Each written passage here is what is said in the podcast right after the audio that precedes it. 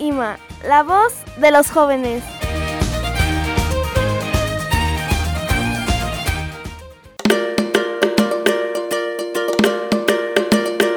Bienvenidos a 100% podcast. donde te enterarás de datos importantes Y no tan importantes. estamos con ustedes Natalia Míguez. y Cecilia Pérez. Comencemos.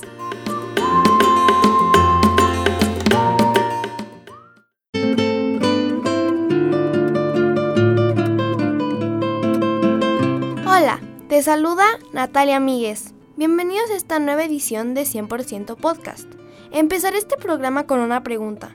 ¿Ustedes ponen el altar de muertos? Si la respuesta es sí, estos son los elementos básicos de un altar de muertos. Pero primero, ¿qué significan las ofrendas? En el Día de Muertos, según la creencia, los espíritus de los fallecidos regresan del más allá a compartir con sus familiares o amigos en el mundo de los vivos por un día, y es con el altar de muertos que le damos bienvenida a nuestro mundo.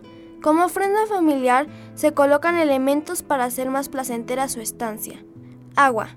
Refleja la pureza. Sirve para que el espíritu calme la sed de su viaje del mundo de los muertos al de los vivos. Sal. Es un símbolo de purificación y permite que sus almas no se corrompan en su viaje de ida y vuelta. Velas.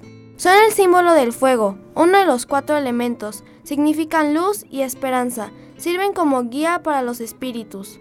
Copal e incienso. Son empleados por su aroma para purificar el lugar donde llegarán los muertos y librarlos de malos espíritus. Flores de cempasúchil. Características de esta festividad, por su color naranja y buen aroma, se dice que alegran al espíritu que llegue, además de servir como guía a su comida favorita. Otra creencia dice que el color de esta flor es el único que los muertos pueden diferenciar. Pan de muerto. Se cree que es el alimento que los espíritus se llevan de regreso. También es asociado al concepto católico del cuerpo de Cristo. El pan de muerto es una de las tradiciones más importantes del Día de Muertos. Fotografías. Son fotos del fallecido como recuerdo de su paso por la tierra. Calaveritas.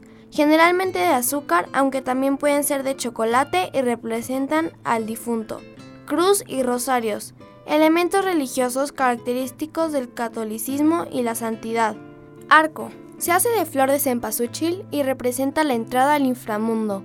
Papel picado. Representa el aire como uno de los cuatro elementos que deben estar en toda ofrenda. También pueden haber otros elementos adicionales como mantel, pollo, petate, mole, licor, gollete, entre otros, de acuerdo a cada costumbre familiar.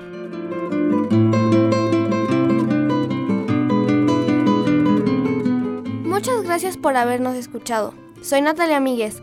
Los esperamos en el próximo programa.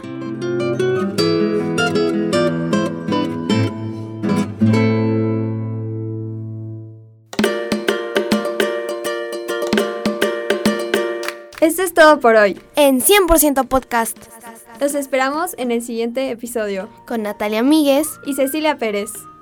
Bye.